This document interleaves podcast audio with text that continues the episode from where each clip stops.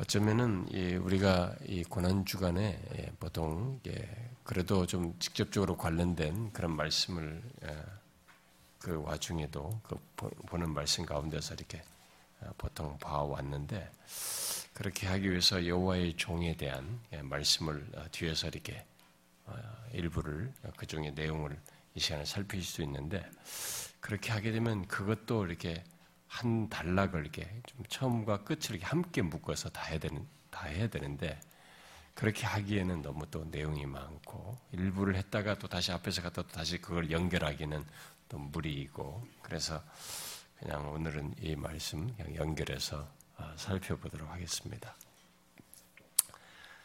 아, 근데 그것도 뭐 이렇게 좀 길게 안 하고 또, 또 짧게나 이렇게 할지 모르겠는데 우리가 아, 이 지난주에 이 이사야서 1절을 어, 가지고 이사야서 이 후반부로 말하는 40장 어, 이후의 이 모든 내용을 이사야 후반부의 어떤 서론으로서 어떤 배경적인 내용, 그 배경을 이렇게 살폈었는데, 음, 그 여러분들 중에 혹시 지난주에 내용을 듣지 못한 사람은 이 이사에서 뒷부분을 이해하기 위해서 꼭 여러분들이 어, 그것을 들으셔야 됩니다. 아, 그 배경이니까요. 음. 아, 그런데 이 40장 이하의 내용을 우리가 아, 그 전체 이하의 내용에 대한 서론적, 서론적인 내용이 40장이에요. 40장. 네, 그 중에서도 특별히 11절이 더, 또 앞에 부분인데, 어쨌든 40장이 전체 뒤에서 나올 이사의 후반부의 서론이기 때문에 여기서 조금 어, 디테일하게 더 하는 것이 뒷부분을 위해서도 좋을 거라고 보여지고요. 그래서 우리가 지난번에는 그 1절 말씀을 통해서 어, 하나님의 백성이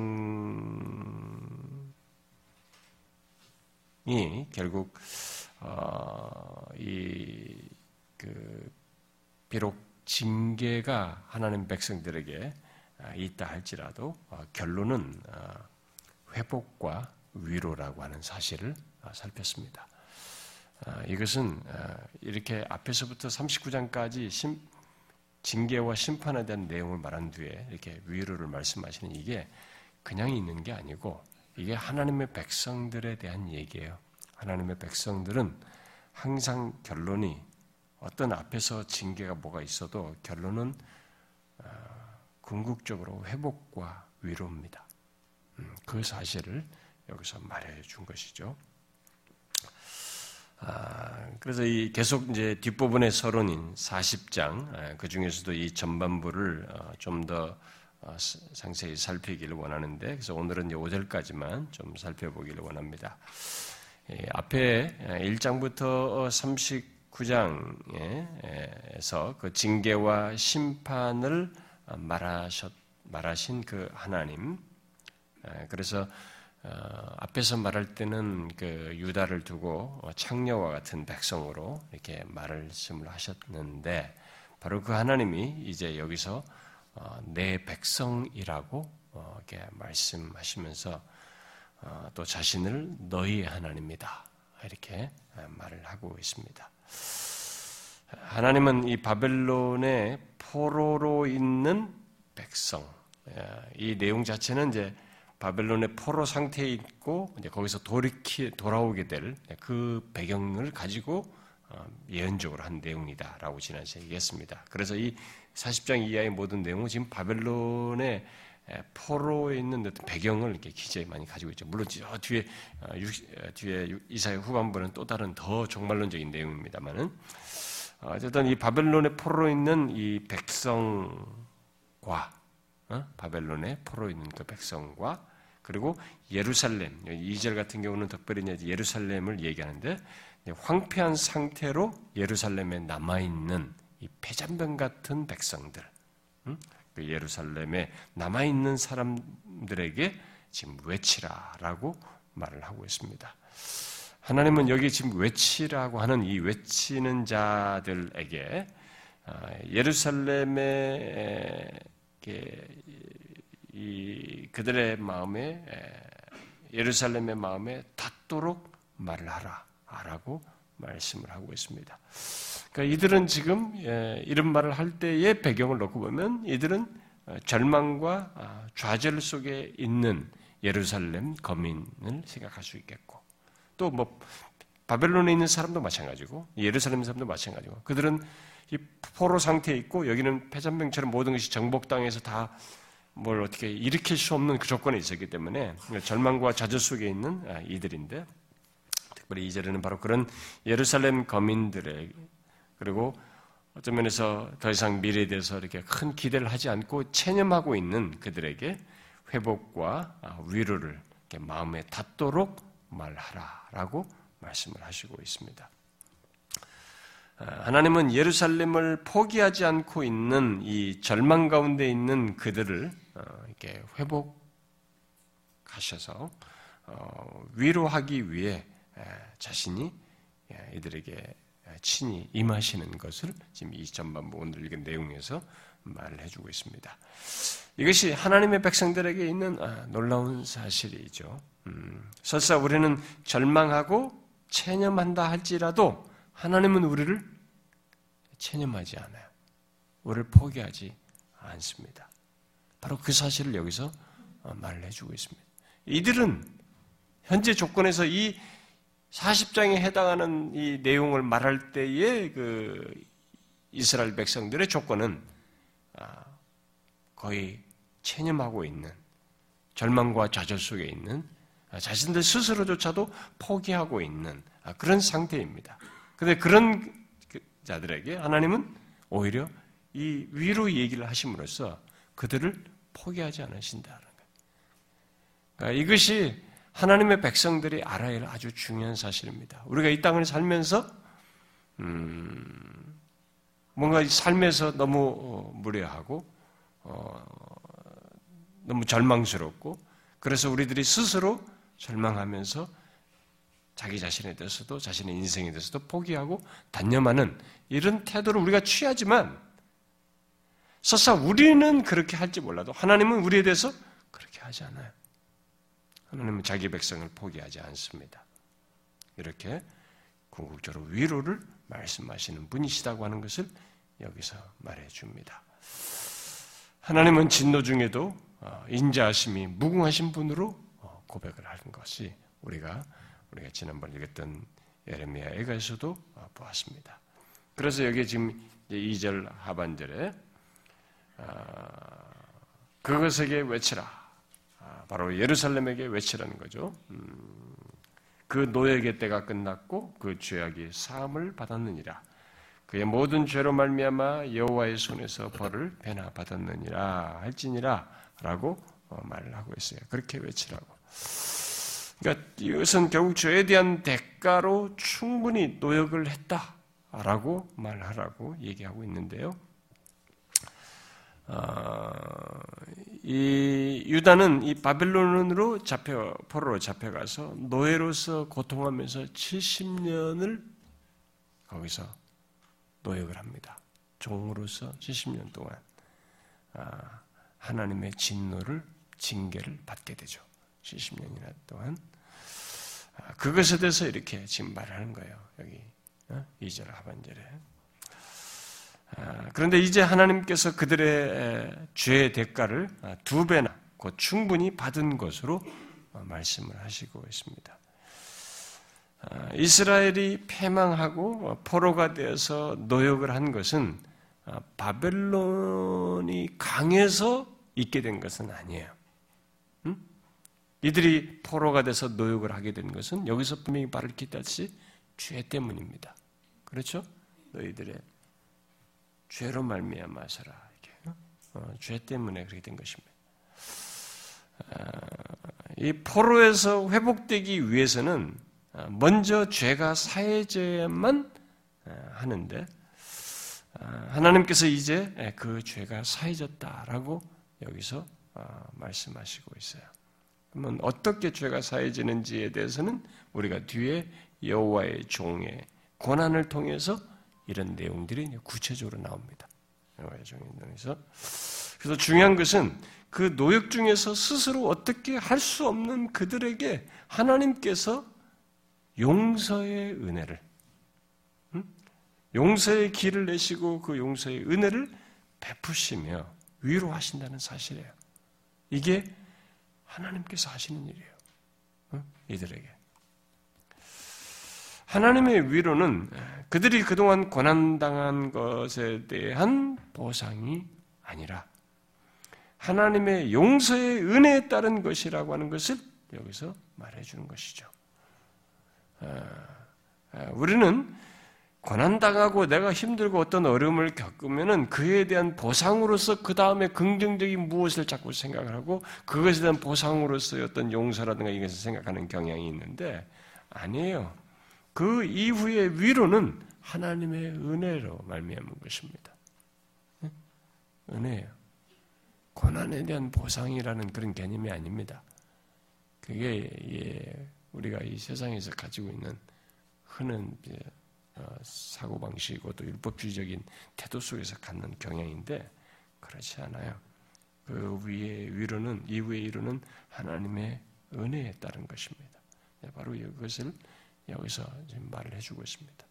아, 도대체 이들에게 이런 것을 말할 수 없는 조건인데 하나님께서 용서의 은혜를 어, 여기서 말씀하시고 있어요. 자, 그래서 뒤에 이제 3절부터 5절에 여기에 이제 우리가 제가 더 길게 할 수도 있었는데 사실 단락을 나누려면 11절로 나눠야 되거든요. 12절부터 그 다음 내용이 약간 좀 구별돼서 단락이 나눠지기 때문에 이게 다음에 그러면 11절까지만 해야 된단 말이에요. 다음에. 그러니까 어차피 11절까지 다 해야 되는데도 제가 하지 않고 5절까지 하는 것은 여기서 이 내용이 신약에서 거론되기 때문에 아, 제가 이 부분 때문에 그래서 여기만 하는 것입니다. 자, 자, 그러면 하나님께서 위로하라고 말씀하신 것이 구체적으로 어떻게 있게 될 것이냐라고 했을 때 그 내용이 여기 어, 이어져서 나옵니다. 어떻게 있게 되는가?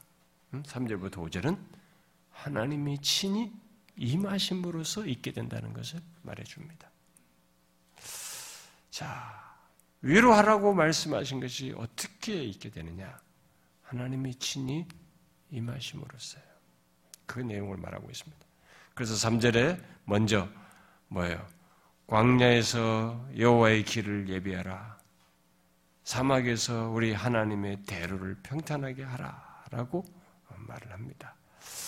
여기서 하나님은 외치는 자의 소리요라고 하는데요. 이 외치는 자의 소리 결국 전달하라고 보낸 이 전령이죠. 음, 이 전령에게 광야에서 길을 준비하라라고 어, 말을 하고 있습니다. 자, 어떻게 여호와의 길을 예비하라는 것인가? 외치는 자의 소리에게 어떻게 여호와의 길을 예비하라고 지금 말하고 있습니까? 음? 여기서 예비하라는데 어떻게 예비하라는 것입니까?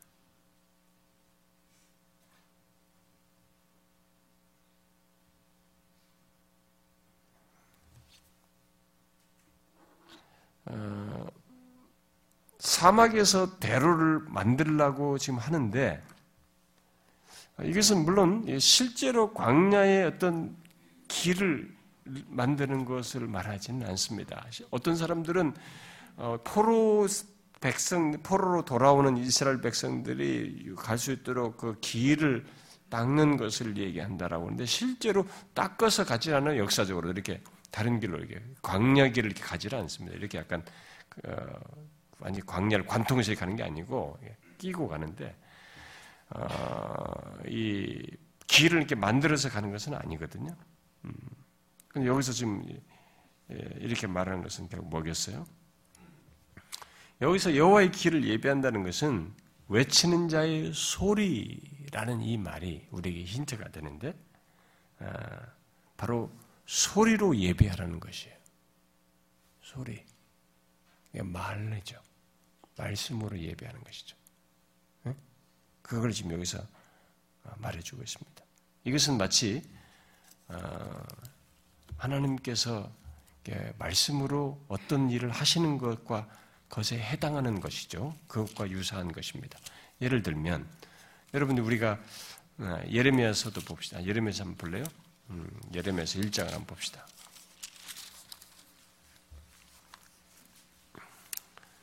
에레미야서 1장 바로 뒤에 있는 책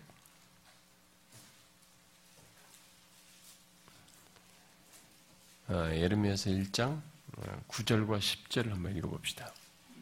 9절과 10절 같이 읽어봐요. 시작. 여호와께서 그의 손을 내밀어 내 입에 대시며 여호와께서 내게 이르시되 보라 내가 내 말을 네 앞에 두었노라. 보라 내가 오늘 너를 여러 나라와 여러 왕국 위에 세워 네가 그것들을 뽑고 파괴하며 파멸하고 넘어뜨리며 건설하고 심게 하였느니라. 자, 보라 내가 내 말을 내 입에 두어. 응? 그 말을 입에 두어 가지고 어떻게 합니까? 여러 나라와 여러 왕국 위에 세워서 그것들을 뽑고 파괴하고 파멸하고 넘어뜨리고 건설하고 심게 이게 물리적인 행동으로 하는 게 아니에요. 말로 이제. 전하는 전령을 통해서 전령이 전하는 말을 통해서 전령에게 입에 어? 말씀을 내 말을 내 입에 두어서 전령에게 전하라고 하는 말을 두어서 이런 일을 하시는 거죠. 그와 같은 것입니다. 여러분 나중에 우리가 그 에스겔서 같은 경우도 어, 그런 내용이 나오잖아요. 여러분 우리가 에스겔서 그 유명한 음, 마른뼈 사건 이지 않습니까? 봐봐요, 여러분 에스겔서 에스겔서 37장 봅시다.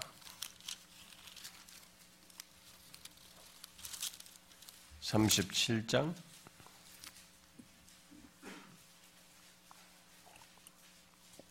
7절 37장 7절부터 10절을 우리 한번 같이 읽어봅시다. 시작. 이에 내가 명령을 따라 태어나니 태어날 때 소리가 나고 움직이며 이 뼈 저 뼈가 들어맞아 뼈들이 서로 연결돼 내가 또 보니 그 뼈에 힘줄이 생기고 살이 오르며 그 위에 가죽이 덮이나 그 속에는 생기가 또 내게 이르시되 인자여 너는 생기를 향하여 태어나라. 생기에게 태어나여 말하기를 주께서 같이 말씀하시기 생기야 사방에서 이 죽음을 당한 자에게 불어서 살아나게 하라 하셨다 하라. 이에 내가 그 명령대로 대언하였더니 생기가 그들에게 들어가매 그들이 곧 살아나서 일어나 서른데 극히 큰 군대 이게 뭡니까? 이거 뭐 이런 놀라운 역사가 생명의 역사라 이게 마른 뼈가 살아난 여기서 뭐 이 역사가 어떻게 있게 돼요? 대언하라 이제. 하나님께 전하라고 하는 말씀을 가지고 여기서도 외치는 자의 소리요 이제. 하나님이 전하라는 말씀을 함으로써 이 일이 어, 대로를 만드는 일이 있게 된다고 하는 것을 여기서 말해주고 있습니다. 음? 여호와의 기회를 예비하는 것이 바로 소리예요. 말이에요. 하나님 전하라고 하는 대언을 통해서입니다. 말씀을 통해서요. 그래서 하나님의 말씀을 대언하는 것이 방법이에요. 여호와의 길을 예비하는 음? 그것을 여기서 얘기하고 있는 것입니다. 아, 이것은 지금도 이제 여기서 역사적으로 일어날 일과 나중에 후대에서 세례요한으로 연결되어서 말하는 그것에도 얘기하다 할 뿐만 아니라 지금도 어, 어떤 심령에 이 어떤 사람 이제 예수를 모르는 사람들 뭐 이렇게 타락한 사람이든 죄악 가운데 있는 사람이든 어떤 사람에게 그들이 그들 안에게 하나님께서 임재하실 수 있는 임하실 수 있는 은혜가 크게 임할 수 있는 길이 예비되는 것은 하나님의 전하라고 하는 말씀을 통해서요. 말씀을 통해서 우리 심령이 하나님 앞에 이렇게 어? 낮아지고 겸비하여 설 때 하나님이 임하시는 거죠. 이거 지금 소리예요. 말씀으로 하는 것입니다. 그래서 교회를 다니면서도 이렇게 말씀을 통해서 하나님이 예비하시는, 예비하시고 임하시는 이 방식이 있기 때문에 우리가 말씀을 은혜 방편으로 얘기하는 것이 하나님께서. 그러니까 아무리 교회를 오래 다녀도 그리고 계속 잘 다니다도 어느 때라도 그래서 이렇게 하나님께서 대언하는 대언하도록 주신 말씀으로부터 멀어지고 거기에 이게 눈이 굴절되거나 그 말씀을 못 받아들이거나 그런 상태에 있으면 그는 이 하나님의 임재의 경험에서 그 풍성함에서 멀어져요. 지금 여기서 그 놀라운 일을 어떻게 하느냐라고 때 소리로 얘기를 하고 있습니다. 아, 이것은 당시로 보면은 마치 당시에 그 제국의 왕이던 왕이 이렇게 가는 길, 어떤 길 가게 될 때 길을 예비하고 평탄하게 하는 것과 같은 그것을 얘기하는 그런 그 이미지를 사용하고 있습니다. 근데 그 같은 일을 소리에게 예, 예, 외치는 자의 소리에게 명령하고 있는 것입니다. 그러면 여기서 소리에게 여호와의 길을 예비하고 하나님의 대를 평탄하게 하라고 하고 어, 그 소리가 그렇게 하게 될 때 그러면 4절과 5절에 있게 된다고 하는 것이 지금 뭡니까? 그렇게 소리가 그리 하게 될 때 4절과 5절에 무엇이 있게 된다는 거예요? 음, 일단 외치는 자의 소리가 하나님의 말씀을 대연할 때 광야의 길이 생기고 산이 낮아지고 어? 그 어떻게 돼요? 음. 아, 고르지 아니한 곳이 평탄하게 되고 험한 곳이 평지가 된다라고 말하고 있습니다. 이 하나님의 말씀을 통해서 이런 일이 있게 된다는 것입니다. 아, 사람의 마음의 변화가 생겨 예, 주님이 임하시기에 예, 적합한 그런 마음을 낮추셔서 어, 하나님을 맞을 준비를 하게 하는 일이 이렇게 소리, 말씀을 통해서 있게 된다고 하는 것을 이런 식으로 어, 설명하고 있습니다. 그런데 그때 지금 5절에 5절이 음, 있을 것이라고 어, 그렇게 되는 그 낮아지게 됐을 때 이제 5절이 있게 될 것을 얘기하는데 뭐예요? 여호와의 영광이 나타나고 모든 육체가 그것을 함께 보리라. 이는 여호와의 입의 말씀이니라. 하나님 말씀을 이것이 기다. 여호와 영광이 나타나고 모든 육체가 그것을 함께 보리라고 말하고 있습니다. 자, 여기 여호와의 영광은 하나님의 임재의 다른 표현입니다. 우리가 하나님의 임재의 다른 표현으로서 성경이 자주 쓰는 것이 여호와의 영광이에요. 음? 근데 이사야서는 이 여호와의 영광의 영광이 그의 백성들에게 임하는 문제를 이렇게 자주 언급합니다. 아, 이사야서에서 영광이라는 말이 거의 40번 가까이, 뭐30 몇, 몇 번, 일곱 몇 번이 보냈는데 40번이 좀 안 되는 그 정도로 많은 횟수가 나와요. 여호와의 영광이라는 말이. 아, 그렇게 여호와의 영광을 하나님과 연관지어서 말을 할 때에 이것은 아마 어, 누구보다도 이 이사야가 자기가 소명을 받을 때부터 여호와의 영광을 이렇게 보았잖아요. 어, 여호와 영광을 체험적으로 경험했잖아요. 그가 그러니까 여호와의 영광에 대한 그 이해가 있는 사람이죠. 아, 그래서 소명 때부터 하나님의 영광을 보았기 때문에 아, 그는 하나님의 영광이야말로 하나님의 존재를 드러내는 최고의 내용으로 알고 이 표현을 이렇게 여기서 자주 어, 쓰고 있습니다. 이사야서 전체에서 아주 자주 써요.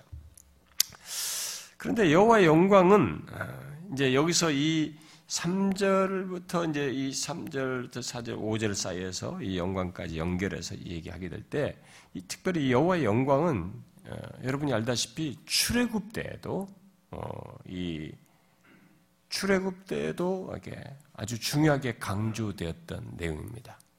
아, 여호와의 영광은 아, 여러분이 알다시피 이스라엘 백성들이 출애굽해 가지고 어, 신의 산에 머무르게 될 때도 어, 이게 구름 가운데 여호와의 영광이 나타났습니다.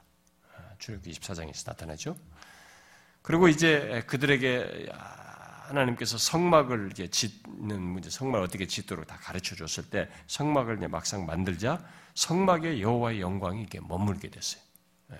구름과 함께 이렇게 여호와 영광을 이렇게 가시적으로 상징적으로 이렇게 이 구름과 함께 드러내셔서 여호와 영광이 머무는 것으로 이렇게 어, 나타났습니다. 그러고 나서 또 이 여호와의 영광이 이렇게 구름 가운데서 어, 나타나서 이렇게 이스라엘 백성들이 이게 성막 위에 이렇게 쭉 여호와 영광이 구름과 함께 이렇게 올라와서 이들이 어, 이동을 인도 어, 주장하죠. 어, 그래서 성막 위에 떠올랐다가 그러면 출발하고 또 멈추다가 하는 그래서 이스라엘을 인도하는 것으로 나타납니다. 출애굽에서 그렇게 여호와의 영광과 맞물려 있어요. 근데 여기 지금 이 내용이 이들이 바벨론으로부터 돌아가는 거예요. 출 바벨론이죠. 제2의 출애굽 같은 출애굽이죠. 이런 걸 할 때도 바로 그 앞에 출애굽에서 첫 번째 출애굽에서 있었던 그런 내용들을 여기서 같이 맞물려서 나와요. 그런 어떤 패턴을 여기서도 어, 드러내고 있습니다. 그러니까 지금 여기 영광도 그것과 연관해서 우리가 어, 생각해 볼 수 있습니다. 그러니까 바벨론으로부터 이들이 돌아올 때 어, 이스라엘의 처음 출애굽 때와 같을 것을 우리에게 시사해 주고 있어요. 특히 바벨론으로부터의 귀환은 제2의 출애굽으로 흔히 사람들이 많이 말을 하게 되는데 아, 출애굽 개념이 여기서 그대로 이제 같이 섞여서 어, 여기도 내포되어서 언급되고 있어요. 자 배경지로 보면 자 이스라엘이 처음에 출애굽할 때 이집트라고 하는 데서 노예 상태로 있었던 것처럼 이들도 여기서 바벨론으로부터 떠나기 전에 조건이 이렇게 고역 고역의 땅에서 이렇게 노예처럼 어, 이렇게 있는 모습이죠. 근데 그런 조건에서 떠나는 것을 얘기를 하고 있습니다. 그래 떠나는데 여기서도 광야. 그러니까 출애굽할 때도 그들이 그, 그 고역의 땅에서 아, 그들도 노예 상태에서 떠났을 때 출애굽했을 때 그들이 광야 그리고 그들 안에 그 백성들 안에 예, 임재하시는 것으로 나타낸 성막이 있었고 그 다음에 거기에 자신의 임재로서 영광을 드러내셨던 그 모습이 여기서도 지금 같은 유사 개념으로 지금 나오고 있는 것입니다.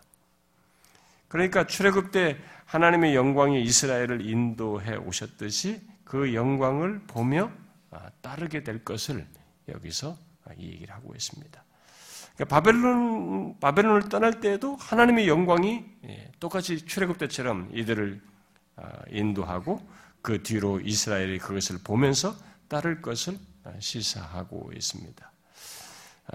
이것을 모든 육체가 육체니까 뭐 여기서 사람 모든 사람이라고 해도 되는데 육체라고 한 것을 보게 되면은 짐승들까지도 육체가 모든 것까지도 이 장면을 광야니까 예, 그렇게 모두가 이제 그볼 것처럼 볼 것으로서 아, 이 정말 부러워할 내용으로 볼 것을 이렇게 시사하고 있습니다. 자, 자, 이 같은 내용은 바벨론을 떠난 사람들에 대해 말하는 것이기도 하지만 그들에게만 해당되지 않고 이것은 장차 그리스도 안에서도 성취될 내용입니다. 오늘 제가 설명할 내용은 간단하지만 이 내용을 우리가 덧붙여야 하기 때문에 제가 좀 이것만 살피는 것인데, 자, 지금 말하는 이런 내용이 바벨론을 떠난 사람들에게만 해당되는 건 아니에요. 이것이, 이 내용이 어디로 신작으로 가서 인용되냐면은 나중에 세례요한과 연관되고 있어요. 그 뒤에 오서 오시는 예수 그리스도와 맞물려서 세례요한의 이야기입니다. 그래서 이 내용은 장차 그리스도 안에서도 성취될 내용이에요. 지금 이 패턴이 또다시 뒤에 또 나타난다는 거죠. 처음에 이집트를 떠날, 나타날, 떠날 때 그, 있었던 그 패턴이 여기 이들이 다시 바벨론의 포로에서 돌아갈 때도 나타나더니만 그것이 그대로 적용돼서 설명되고 이것이 또 어디로까지 연결되냐면은 예수 그리스도 안에서 구원을 얻는 것. 하나님의 백성들에게 있게 된 이것으로 연결돼서 나타나고 있습니다.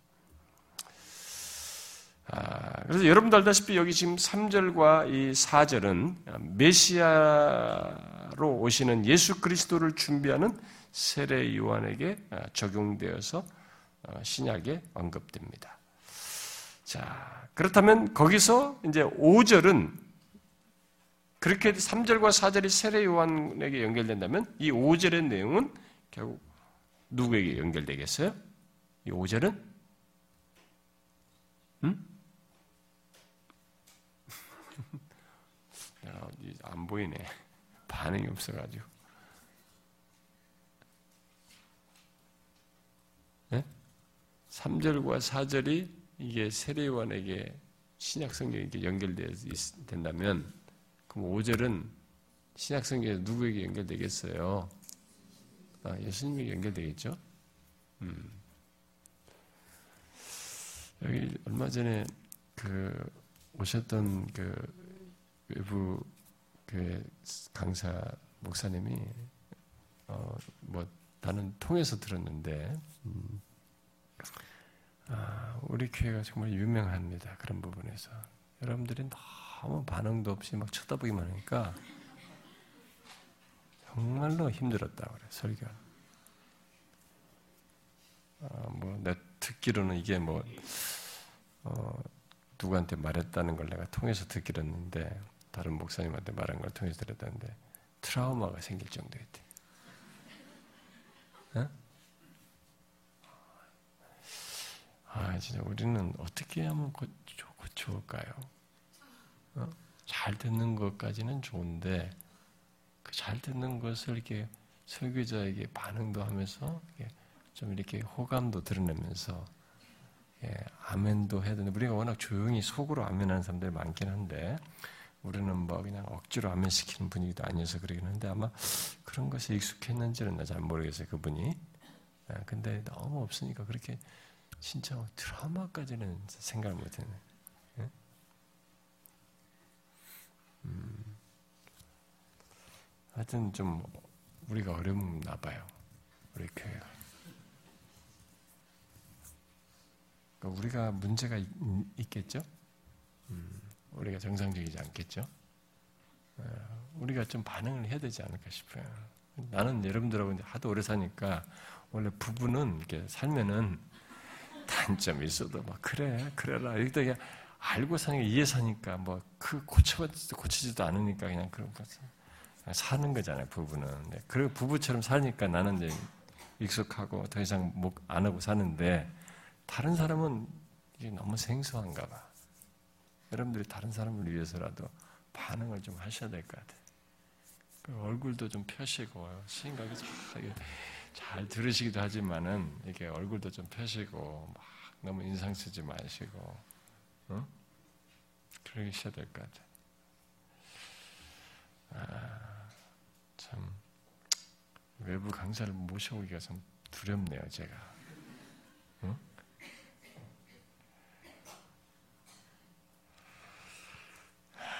그렇죠. 저라도 뭐저 저거라도 조금 이렇게 아, 반응을 하세요. 저한테라도 좀 연습을 하시든지. 응? 음.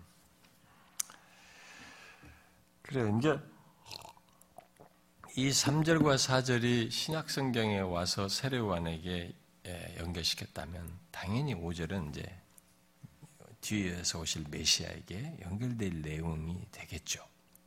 응? 적용될 내용입니다.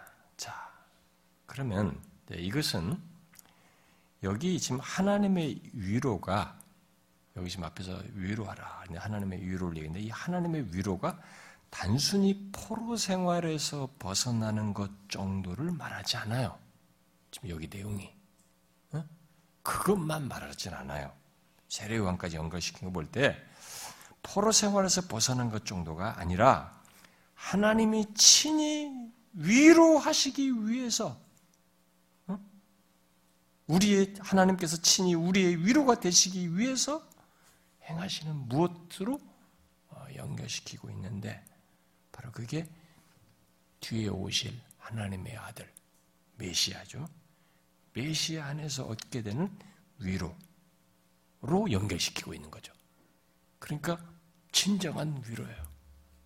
죄가 해결되고 사망이 해결되는 진정한 위로. 이게 일시적인 현실을 조금 바꾸는 위로가 아니라 이게 뭐 영구적인 영원토록 위로를 얻을 그런 내용을 내포하고 있다는 것을 시사하죠. 그래서 구약의 선지서들이 이렇게 항상 음,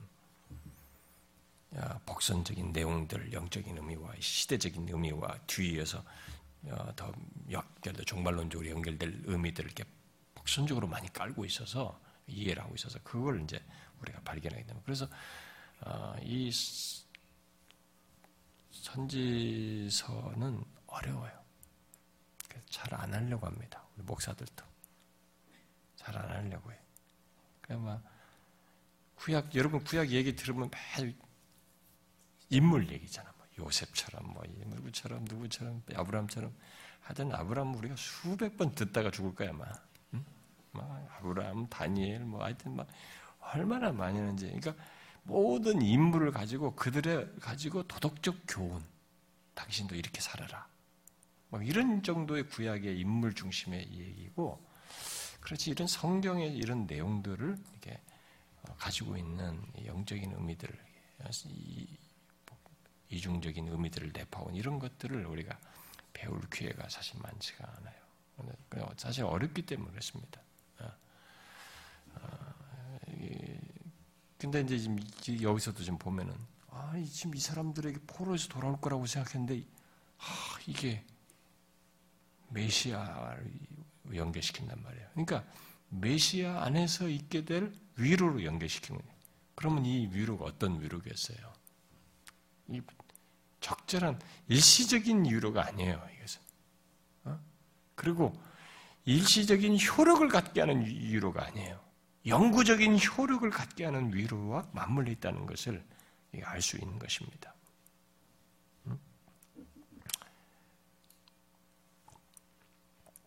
그래서 이 여기 지금 이 3절부터 5절 이 내용의 앞부분의 내용 이 성취는 어, 세례 요한과 예수 그리스도께 적용되어서 신약에 언급되고 있기 때문에 많은 사람들이 어, 그 출애굽 이후에 그 처음 출애굽이죠. 어, 최초의 출애굽 이후에 제2의 출애굽으로 말하는 것이 바벨론으로부터 어, 귀환하는 것. 이걸 제2의 출애굽으로 보통 말을 하고 그 다음에 제3의 출애굽으로 여기서 예수 그리스도로 연결된 것. 그래서 제3의 출애굽이라고 할 만한 내용이 궁극적으로 있게 된다. 그러니까 출애굽의 궁극적인 의미가 예수 그리스도와 관련된다는 것을 여기서 시사해 주고 있어요. 벌써 그 연결끈을 연결고리가 되는 내용을 여기서 지금 말해주고 있습니다. 자, 어떻게 예수 그리스도와 연관되느냐? 음? 어, 그 영적으로 속박 상태에 있는 모든 인간, 곧 죄와 사망 아래 있는 인간. 그 인간 조건이 바로 애굽의 노예 상태에 있는 것과 같고 바벨론의 포로 상태에 있는 것과 같은 것으로 설명할 수 있겠죠. 그리고 광야와 같은 이 세상의 삶을 사는 우리들 가운데 마치 이렇게 성막처럼 임재 임하셔서 거하시는 예수 그리스도로 어? 이렇게 나타나는 것이라고 볼 수 있겠고 그리고 그렇게 그분에게서 우리가 영광을 보는 것으로 연결시켜주고 있습니다. 자, 이것을 여러분들 이걸 이해를 잘 따라오셔야 됩니다. 이것을 어디서 이제 설명을 하냐면 이런 내용을 출애굽 개념을 예수 그리스도와 맞물려서 결국 출애굽 개념의 궁극적인 의미로 예수 그리스도한테 성취되는 것으로 나타나는 것으로 말을 하고 있는데 그래서 우리가 제1 출애굽, 제2의 출애굽, 제3의 출애굽까지 이렇게 설명을 하기도 하는데 그 제3의 출애굽으로 말하는 이것이 바로 이런 개념이다. 우리도 죄와 사망 아래 있고 노예 상태, 죄의 속박 아래 있잖아요. 그게 마치 광야 아니 바벨론이나 이집트에 노예 있는 것 같고 광야와 같은 이 세상의 삶을 사는 우리 가운데 성막처럼 임재하여 임하셔서 거하시는 예수 그리스도로 성막 개념이 나타나고 있고 성취돼서 그리고 그분에게서 우리가 영광을 보는 것으로 그 아버지의 독생자의 영광을 보는 것으로 나타나고 있단 말이에요. 자, 그것을 성경을 신약 성경을 봐가지고 연결해서 살펴, 살펴봅시다. 그러면은 요한복음 1장을 보시면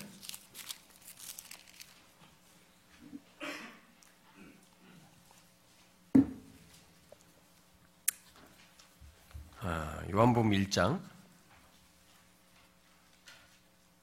14절. 읽어봅시다. 14절 시작. 말씀이 육신이 되어 우리 가운데 거하심에 우리가 그의 영광을 보니 아버지의 독생자의 영광이요 은혜와 진리가 충만하다. 아, 여기서 이 바로 이제 그런 음, 개념이 있는데 여기서 뭐 우리 가운데 거하신다라고 하는 이 거한 우리 안에 거하시다라고 하는 이 말이 어, 문자적으로 보면 천막을 치다는 말이에요. 음? 그러니까 성막 개념이죠. 우리 안에 오셔서 이렇게 광야에 있는 이스라엘 백성들 가운데 하나님이 임재하셔서 이렇게 성막 안에 임재하시는 것 같은 내용에 해당하는 것을 예수 그리스도께서 하시는 것으로 설명하는 거죠. 그래서 성막처럼 임하셔서 거하시는 예수 그리스도로 예, 여기서 얘기하는 것이고. 그런데 그게 그 성막에 하나님의 임재로서 영광이 있었잖아요. 그것을 여기서 지금 얘기죠. 우리가 그의 영광을 보니 아버지의 독생자의 영광이다. 이렇게 말하고 있습니다. 자, 이렇게 성자 하나님께서 그의 백성 가운데 거하시기 위해서 마치 장막을 치듯이 이게 성막이죠. 텐트죠. 성막을 치듯이 이 땅에 친히 오셔서 어, 우리 안에 아, 거하시는 것으로 이렇게 말을 하고 있습니다. 자, 그렇게 함으로써 어, 출애굽 할 때의 그 출애굽 때 하나님의 영광이 성막에 임재하여서 이스라엘 백성들을 인도하셨듯이 또 백성들을 이렇게 구름을 통해서 하나님의 백성들은 그 구름을 통해서 하나님의 영광을 보았듯이 또 바벨론을 떠날 때도 하나님의 영광이 백성들을 인도할 것으로 지금 말한 것과 같이 신약에서도 하나님께서 아들이 이 아들로서 장막을 치시고 그의 영광을 드러내시고 또 그의 백성들로 하여금 독생자를 통하여 하나님의 영광을 보도록 하시는 일을 똑같이 하고 있는 거예요. 이게 무슨 말인지 알겠어요? 알겠어요? 예. 네. 그러니까 지금 여기서 중요한 것은 그 세 개념이 있는 거예요. 응? 이게 성막, 그 백성들 가운데 거하셔서 성막을 치시는 것. 그리고 거기서 자신의 친히 임자의 영광을 드러내시는 이것을 독생자에서 그대로 드러내는 거죠. 그래서 예수 그리스도 안에서 그런 일이 일어날 것을 얘기를 했는데 이것이 일어난다는 것을 구체적으로 설명을 하는 거예요. 이제 오늘 본문과 연결시켜서 어떻게? 응? 그것을 이 요한복음을 쓴 사도 요한은 바로 이런 출애굽의 패턴에서 하나님의 영광이 백성들에 거하셔서 거하셔서 나아가도록 길을 준비하는 전령으로 여기는 외치는 자의 소리로 말했는데 그 전령으로 세례 요한을 언급하는 것입니다. 그래서 곧바로 15절에서 요한복음 1장 15절에서 요한이 그에 대하여 증거하여 외쳐 가로되 내가 전에 말하기를 내 뒤에 오시는 이가 나보다 앞선 것은 나보다 먼저 계심이라 한 것이 이 사람을 가리킴이라 라고 요한 얘기를 꺼내요. 응? 테레요한 얘기를 꺼냅니다.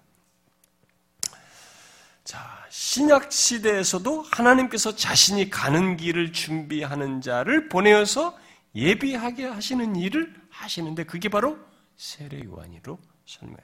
앞에서는 이사에서는 외치는 자의 소리로 말하는데 그 외치는 자의 소리에 해당하는 사람을 세례 요한으로 말을 하고 있습니다. 그래서 당시 세례 요한 당시의 사람들이 물었죠. 응?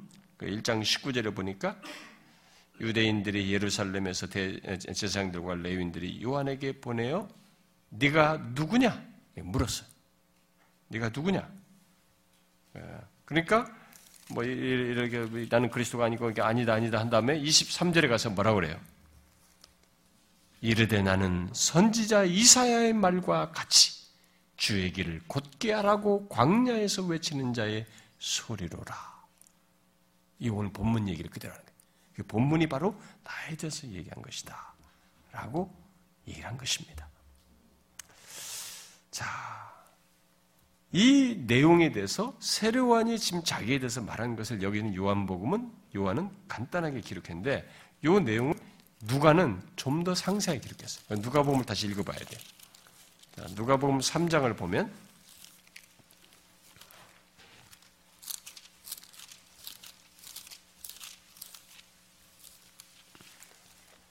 자, 누가복음 3장 4절부터 6절.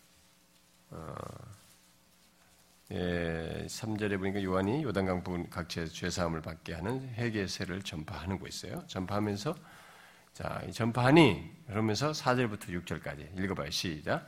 선지자 이사의 책에 쓴 바 광야에서 외치는 자의 소리가 있어 주의 길을 준비하라. 그의 오실 길을 곧게 하라. 모든 골짜기가 메워지고 모든 산과 작은 산이 낮아지고 굽은 것이 곧아지고 험한 길이 평탄해질 것이요 모든 육체가 하나님의 구원하심을 보리라 함과 같으니라. 여기서는 이 본문을 구체적으로 더 얘기하죠. 음? 자, 그래서 이사야에서 어, 이그 어, 이사야서는 예, 앞에 지금 우리가 내용 속에서 보면 광야, 사막, 골짜기, 언덕, 고르지 예? 아니한 곳, 험한 곳 등으로 우리들이 보는 이 물리적인 세계로 어, 묘사를 했어요.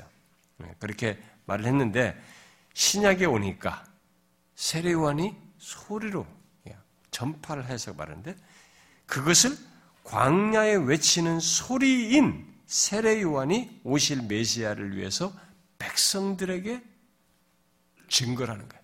전파를 해서 이들로 하여금 교만한 마음, 높아진 마음, 이런 마음들을 낮아지게 하고, 어?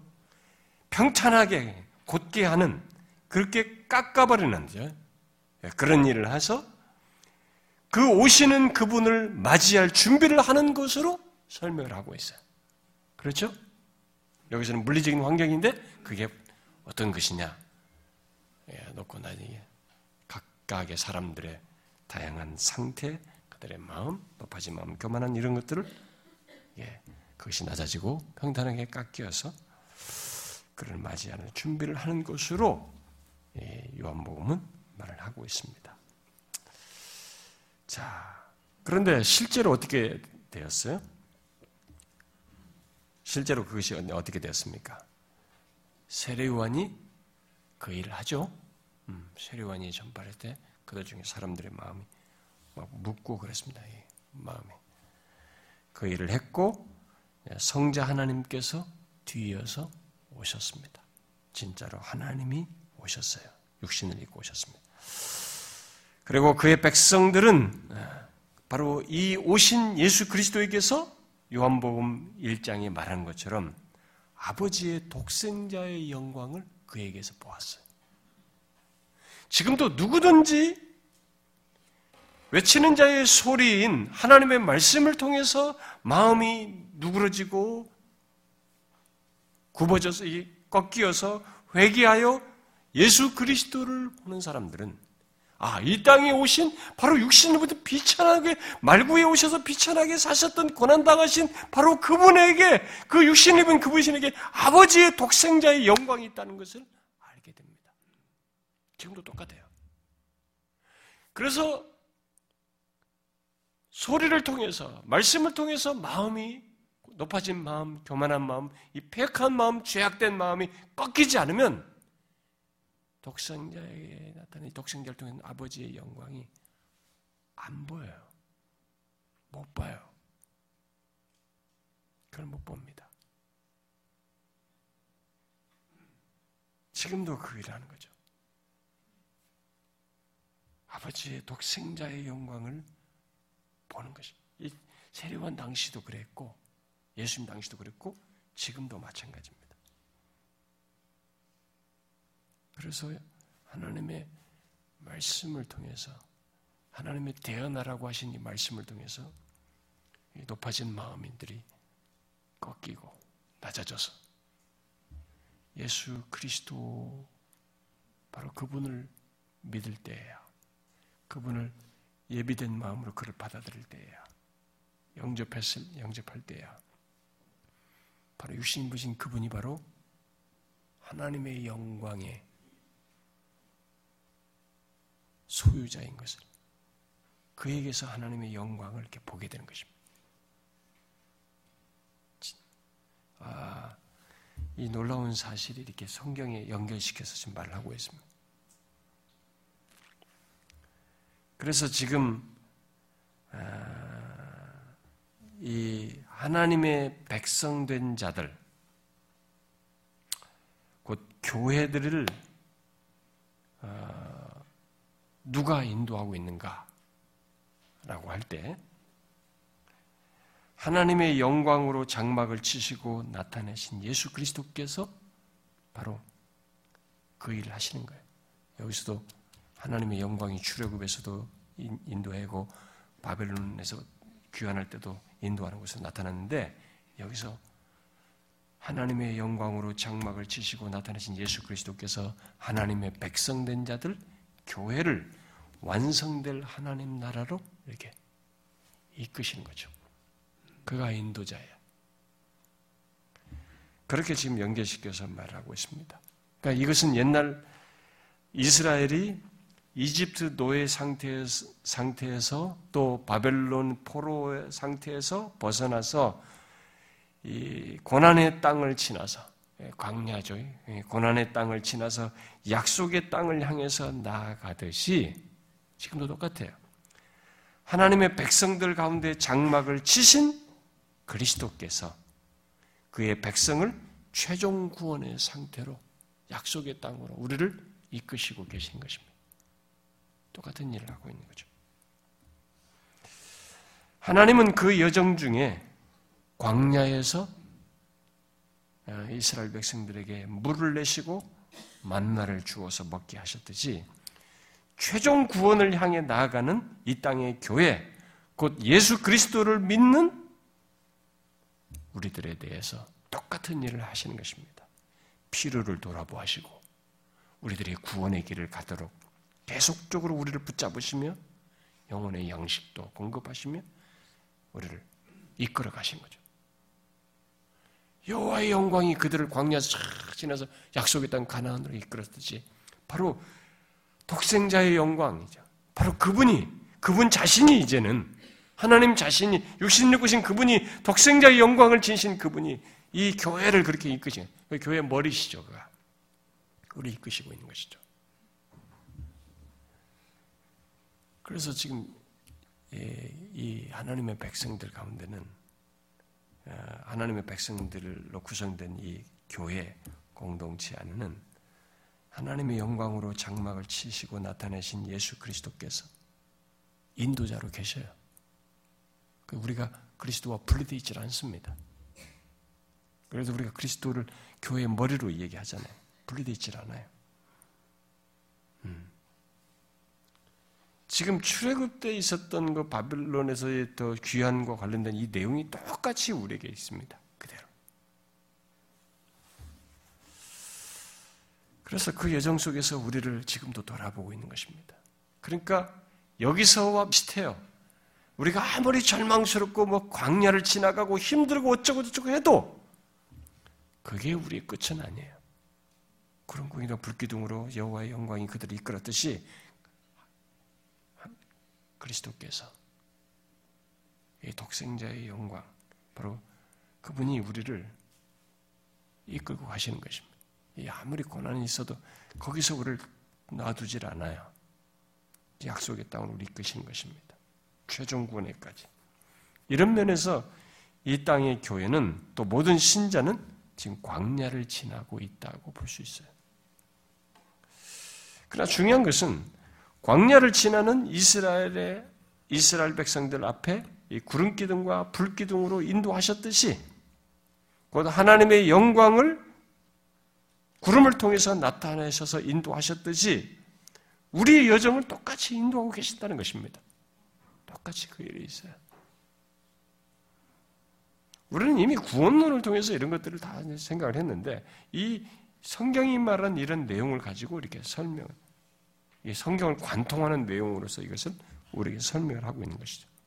그 미래 이때 이 얘기를 했는데 이때 이 얘기가 이사의 입장에서는 한 100년도 넘어서 벌어질 일, 그때 그들이 포로 귀환할 때 그들에게 보도록 하는 메시지로 예언적인 내용을 주었는데 그들에게도 성취될 내용이지만 이 내용이 나중에 뒤에 보니까 더 궁극적으로 모든 하나님의 백성들, 특별히 모든 하나님의 백성들의 결정적인 그 인도에, 구원의 인도에 당사자로 오시는 하나님이 친히 육신을 입고 오셔서 하시는 것에서 이와 똑같은 일이 벌어질 것이다라고 하는 것을 이중적으로 우리 말해주고 있는 것이.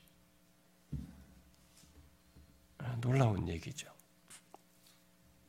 그런데 그 여정이 똑같아요. 우리를 버리질 않습니다. 비록 우리가 이 땅에 살면서 그분을 따르는 것 속에서 이 광야와 같은 삶을 사는 가운데 어려움이 있지만 중요한 것은 그가 우리를 잠시도 죽게 놔두질 않는다는 것입니다. 물을 내시고 만나를 먹이시면서 영혼의 양식을 주시고 인도자로서 모든 걸 지키면서 가듯이 비록 우리가 고난의 시간으로서 얼마 기간을 가긴 하지만 우리를 최종 구원으로 인도하신다는 사실입니다. 그래서 우리의 여정의 끝에는 완전한 위로가 있는 것입니다. 죄와 사망을 해결한 그 그리스도 안에서 얻게 된 완전한 위로를 되는 것이죠. 누리게 되는 것입니다. 그 위로는 예수 그리스도 안에서 누리게 되는 완전한 위로. 하나님께서 내 백성을 위로하라고 한 그 메시지의 완전편이에요. 완전한 상태를 얘기하는 것입니다. 그것을 여기서 이렇게 얘기해 놓고 그러면 출애굽, 바벨론, 포로교환, 예수 그리스도 해놓고 그 얘기를 그럼 어디로 연기시키느냐? 계시록에서 얘기해요. 다시 가봅시다. 계시록에.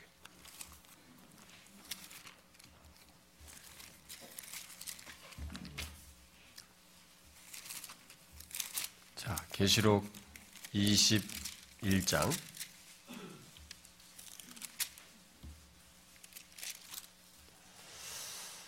아, 3절부터 읽어봅시다. 3절부터 4절, 3, 4절 읽어봐요. 시작. 내가 들으니 보좌에서 큰 음성이 나서 이르되 보라 하나님의 장막이 사람들과 함께 있음에 하나님이 그들과 함께 계시리니 그들은 하나님의 백성이 되고 하나님은 친히 그들과 함께 계셔서 모든 눈물을 그 눈에서 닦아주시니 다시는 사망이 없고 애통하는 것이나 곡하는 것이나 아픈 것이 다시 있지 아니하리니 처음 것들이 다 지나갔음이로라. 아 여기 나오죠? 하나님의 장막이 사람들과 함께 있음에 하나님이 그들과 함께 계시리니 이게요. 앞에서 말은 하나님의 장막이죠. 우리가 친히 그의 영광을 봅니다. 이제 어? 장막이 가 하나님이 친히 우리 가운데 가셔서 그냥 우리가 그 현장에 바로 있게 돼요. 그래서 그 조건 속에서 그분의 인도가 이제는 완전한 조건에서 인도가 돼요. 그래서 뭐예요? 모든 악이 존재하지 않습니다. 눈물도 뭣도 뭣도 없어. 이렇게 성취되는 거예요. 그래서 여기서 말하는 위로가 결국 어떤 위로냐? 예수 그리스도 안에서 여기 사절에서 말하는 위로예요. 그러니까 악이 전혀 없는 완전한 위로를 주시는 거예요. 하나님 안에서의. 그러니까 이 세상의 광야를 지났던 예수를 믿으면서 뒤따랐던 그 사람들, 이 땅에서 고난을 겪었던 이 사람들에게 그 지난 것을 넘어서는 그 모든 생활이 다 지나고 우리가 그리스도 안에서 얻게 되는 상태의 완전함을 위로 개념으로 오늘 본문과 연결시키면 말을 해주고 있는 거죠. 악이 없는 하나님의 친히 거하시는 그 상태에 우리가 있게 되는 것입니다. 어, 제가 지금 그 금년 수련회 때이 생각을 하고 있어요. 혹시나 그거 할수 있을는지 모르지만 이제 예, 성경에서 나오는 임마누엘 프린시플이라고 하나님이 함께 하십니다. 근데 그게 성전 개념으로 어? 성전 개념으로 신구약을 관통하고 이게 너무 방대해서 과연 일곱 번 만에 할 수 있을는지 할수 있는지 모르겠어요. 한번 생각을 해보려고 하는데 지금도 지금 말한 이런 내용입니다. 그러니까 우리에게 지금 말한 이것이 예수 그리스도 안에서 어, 우리가 갖게 되는 그 위로를 지금 여기서 얘기하는 것입니다. 응? 당시 사람들에게는 포로에서 교환이지만 이게 너무 어마어마한 위로를 얘기하는 거죠. 그게 우리의 끝이에요. 하나님의 백성들의 끝은 결론은 완전한 위로예요. 이 땅의 삶에서도 마찬가지입니다. 어떤 사건에서도 우리가 그 고난을 겪지만 그것의 끝은 하나님이 이 사건을 주장하고 계시고 결론을 쥐고 계시며 이 모든 것을 이끄시는 분이시라고 하는 것을 드러내시는 거예요. 그게 우리에게는 위로가 되죠. 하나님이 이 모든 것을 주장하고 계신단 말이에요. 결론을 주시는 분이 하나님이시다라는 것이 우리에게는 결론적인 위로가 되는 것입니다. 그 메시지를 얘기하는 거예요. 아, 여러분 성경을 통해서 우리가 하나님을 발견하는 것 중에 하나는 뭐냐면 하나님이 어, 이렇게 이 세상의 현실 속에서 부딪혀서 이렇게 어려움을 겪고 고난을 겪고 뭐 좌절하고 절망을 겪는 우리들에 대해서 어, 말씀하시는 이 모든 내용들이 이렇게 조금도 이렇게 허구가 있거나 가상적이질 않습니다. 그것을 증명하기 위해서 이렇게 구약에서부터 연결시켜서 말하는 역사성을 가지고 있다는 것을 증거해 주고 있는 것입니다. 그러니까 출애굽도 그렇게 하시는 것을 역사적으로 드러내셨듯이 바벨론 포로서 앞으로 이 예언은 진짜 이루어질까? 앞으로 100년이 넘어서 뒤에 벌어질 이사야가 말하는 어? 보관하라라고 했단 말이에요. 보관하는 것이 100년 넘어서 나중에 펴볼 일이에요. 근데 그때 이게 또 그대로 생각 역사적으로 성취된단 말이에요. 이게. 근데 이것에 대한 또 얘기가 나중에 세례 요한으로 꺼내서 얘기할 때 이게 진짜 이 온 인류 안에 절망 가운데 든 죄와 사망 아래에서 모두 절망 속에서 어떻게 살, 소망이 없는 그들을 구원할 그것에 대한 참된 위로에 대한 얘기를 하나님이 친히 오셔서 하실 것을 연결시켜서 얘기했네. 그걸 예비하는 세례 요한으로부터 시작해가지고 얘기하는 바로 예수 그리스도 안에서. 그러니까 그것도 나중에 이때 보면 너무 먼 얘기인데 어떻게 됐어요? 바벨론 귀환도 역사되겠지만 페르시아가 그렇게 돌아가도록 한 것에서부터 진짜 역사적으로 성취됐지만 진짜 하나님 자신이 오셔서 하는 것도 그대로 역사적으로 성취됐습니다. 그러면 하나, 둘, 셋 다 똑같아요. 성경에서 게시된 것만 가지고 다 성취했어요. 뭐 여기 게시된 내용 중에 하나 우리에게 아주 최종적으로 성취되는 게 뭐예요? 아까 게시록 읽었던 21장 내용. 그것만, 그것만 우리 앞에 남아 있습니다. 그래서 하나님의 이런 내용이 우리가 현 속에서 많은 씨름을 겪고 어떤 어려움을 겪고 고난을 겪고 힘든 것을 경험하지만 하나님이 우리에게 말씀하시는 이 위로는 가상적인 게 아니에요. 이미 역사 속에서 드러내셨고 검증되고 확인하게 하셨던 사실이에요. 그것을 그대로 우리에게 또 하실 것입니다. 계시록 21장을 저와 여러분에게 그대로 하게 하실 것입니다. 생생한 사실을 하게 할 겁니다. 가상적인 것이 아닙니다. 그래서 여러분들이 우리들이 신앙생활 하면서 이렇게 예배당에 나오고 탁 앉아서 말씀을 듣고 돌아가고 이것이 기계적 작용으로 움직이면 안 됩니다, 여러분. 머릿속에 듣고 머릿속에 가고 어 그렇구나. 탁 나가면 잊어버리고 이렇게 되면 안 됩니다. 이 말씀이 하나님이 우리에게 농담으로 하거나 가상적인 스토리로 하는 것이 아니라 하나님은 자기 백성들에 대해서 바로 이런 분이다라고 말하고 있기 때문에 그것을 현재가 미래와 동떨어진 현재가 아니거든요. 이 광야를 지나지만 텐트, 성막 치시고 임지하셔서 그 끌고 가셔서 약속의 땅으로 이끌고 가듯이 현재를 이렇게 끌고 가서 우리를 그 온전한 위로로 데려가시기 때문에 이게 사실이라고 하는 것을 우리 삶 속에서도 그대로 믿어야 돼요.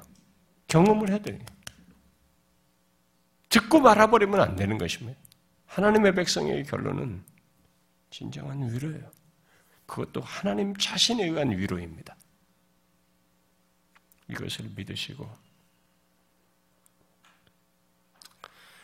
그것을 특별히 예수 그리스도의 십자가에서 더 확실히 보여줬잖아요. 응? 확실하게 보여줬잖아요. 그 우리의 위로에 방해가 되는 죄와 사망을 자신이 다 지심으로써 진짜 계시록 21장에서 말한 것 같은 그런 위로를 너희들이 얻게 될 것이라는 것을 증거해 줬잖아요. 역사 속에서 우리는 다 역사적 자료를 너무 많이 가지고 있습니다. 어? 출애굽 시대 사람 같으면 참 그냥 현장 경험이죠. 우리는 더 많은 자료를 가지고 있습니다. 이것이 우리에게 이론이 되지 않도록 여러분들과 제가 삶 속에서도 이 하나님을 계속 바라보아야 됩니다.